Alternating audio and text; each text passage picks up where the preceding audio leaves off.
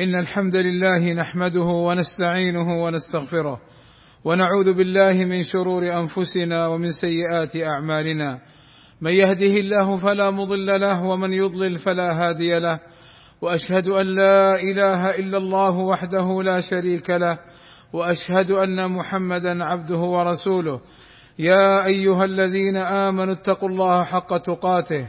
ولا تموتن إلا وأنتم مسلمون. يا أيها الذين آمنوا اتقوا الله وقولوا قولا سديدا. يصلح لكم أعمالكم ويغفر لكم ذنوبكم. ومن يطع الله ورسوله فقد فاز فوزا عظيما. ألا وإن أصدق الكلام كلام الله. وخير الهدي هدي محمد صلى الله عليه وسلم. وشر الأمور محدثاتها. وكل محدثة بدعة. وكل بدعة ضلالة. وكل ضلالة في النار. أما بعد. فاتقوا الله عباد الله وأخلصوا أعمالكم لله واتبعوا سنة نبينا محمد صلى الله عليه وسلم. عباد الله إن شهر رجب هو أحد الأشهر الأربعة الحرم التي هي ذو القعدة وذو الحجة ومحرم ورجب. كما قال تعالى إن عدة الشهور عند الله اثنا عشر شهرا في كتاب الله يوم خلق السماوات والأرض منها أربعة حرم ذلك الدين القيم. والمعنى أن هذه الأشهر الحرم ومنها رجب يتأكد فيها اجتناب المحرمات. ولم يثبت عن النبي صلى الله عليه وسلم أنه خص شهر رجب بصلاة ولا بصيام ولا بقيام. وكل ما ورد في ذلك هو ضعيف لا يثبت عنه صلى الله عليه وسلم. كما نص على ذلك أهل العلم. حيث قالوا لم يرد في فضل الشهر رجب ولا في صيامه ولا في صيام شيء منه معين ولا في قيام ليلة مخصوصة فيه. بل ثبت عنه عليه الصلاة والسلام صيام أكثر شهر شعبان. فعن أسامة بن زيد رضي الله عنهما قال قلت يا رسول الله لم أرك تصوم من شهر من الشهور ما تصوم من شعبان. فقال صلى الله عليه وسلم ذاك شهر يغفل الناس عنه بين رجب ورمضان وهو شهر ترفع فيه الأعمال إلى رب العالمين وأحب أن يرفع عملي وأنا صائم. ومن البدع التي أحدثت في هذا الشهر صلاة الرغائب. قال النووي رحمه الله تعالى احتج به العلماء على كراهة هذه الصلاة المبتدعة التي تسمى الرغائب. قاتل الله واضعها ومخترعها فإنها بدعة منكرة من البدع التي هي ضلالة وجهالة وفيها منكرات ظاهرة. انتهى.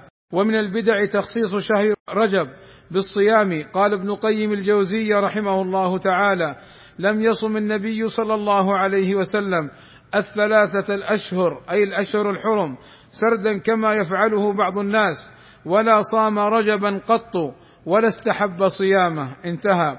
وكان الصحابة ينكرون على من يصوم رجب وكان عمر رضي الله عنه يضربهم على صيامه ويقول إنما هو شهر كانت تعظمه الجاهلية.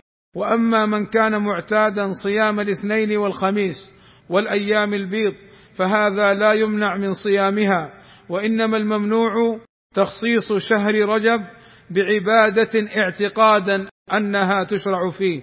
والله أسأل لي ولكم التوفيق والسداد وحسن القول والعمل وأن يهدينا إلى الصراط المستقيم. الحمد لله رب العالمين والصلاة والسلام على المبعوث رحمة للعالمين وعلى آله وصحبه وسلم أجمعين. أما بعد فمن البدع صلاة ليلة المعراج وهي صلاة تصلى ليلة السابع والعشرين من رجب وتسمى صلاة ليلة المعراج وهي من الصلوات المبتدعة التي لا أصل لها صحيح لا من الكتاب ولا من السنة ولا من فعل الصحابة رضوان الله عليهم. وبعض الناس يفضل هذه الصلاة صلاة ليلة المعراج يفضلها على ليلة القدر وهذا مخالف لإجماع أهل العلم. على أن أفضل ليلة في السنة هي ليلة القدر.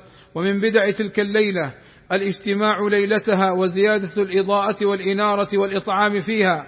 قال الشيخ ملا علي قاري رحمه الله تعالى لا شك أنها بدعة سيئة وفعلة منكرة لما فيها من إسراف الأموال والتشبه بعبده النار في إظهار الأحوال. انتهى. ومن البدع قراءة قصة الإسراء والمعراج والاحتفال بها في ليلة السابع والعشرين من رجب وتخصيص بعض الناس لها بالذكر والعبادة بدعة ولم يثبت دعاء أو ذكر خاص بشهر رجب المحرم. والعجيب أن العلماء اختلفوا في تحديد شهر ويوم حادثة الإسراء والمعراج فالجزم بأنها ليلة السابع والعشرين من شهر رجب مما لا أصل له. قال شيخ الإسلام ابن تيمية رحمه الله تعالى لم يقم دليل معلوم لا على شهرها ولا على عشرها ولا على عينها بل النقول في ذلك منقطعة مختلفة ليس فيها ما يقطع به ولا شرع للمسلمين تخصيص الليلة التي يظن أنها ليلة الإسراء بقيام ولا غيره بخلاف ليلة القدر. انتهى. فاحرصوا عباد الله على اتباع السنة واحذروا من المحدثات والبدعة تفلحوا وتنجوا بإذن الله تعالى. عباد الله إن الله وملائكته يصلون على النبي. يا أيها الذين آمنوا صلوا عليه وسلموا تسليما. اللهم صل على محمد وأزواجه وذريته كما صليت على آل إبراهيم. وبارك على محمد وأزواجه وذريته كما باركت على آل إبراهيم إنك حميد مجيد. وارض اللهم عن الخلفاء الراشدين. أبي بكر وعمر وعثمان وعلي وعن جميع أصحاب النبي صلى الله عليه وسلم وعنا معهم بمنك وكرمك يا أكرم الأكرمين. اللهم آتنا في الدنيا حسنة وفي الآخرة حسنة وقنا عذاب النار. اللهم اغفر للمسلمين والمسلمات والمؤمنين والمؤمنات الأحياء منهم والأموات. اللهم إنا نسألك الهدى والتقى والعفاف والغنى. اللهم وفق ولي أمرنا الملك سلمان بن عبد العزيز لما تحبه وترضاه. اللهم أصلح به العباد والبلاد واحفظه اللهم من كل سوء. اللهم وفق ولي عهده الأمير محمد بن سلمان إلى كل خير.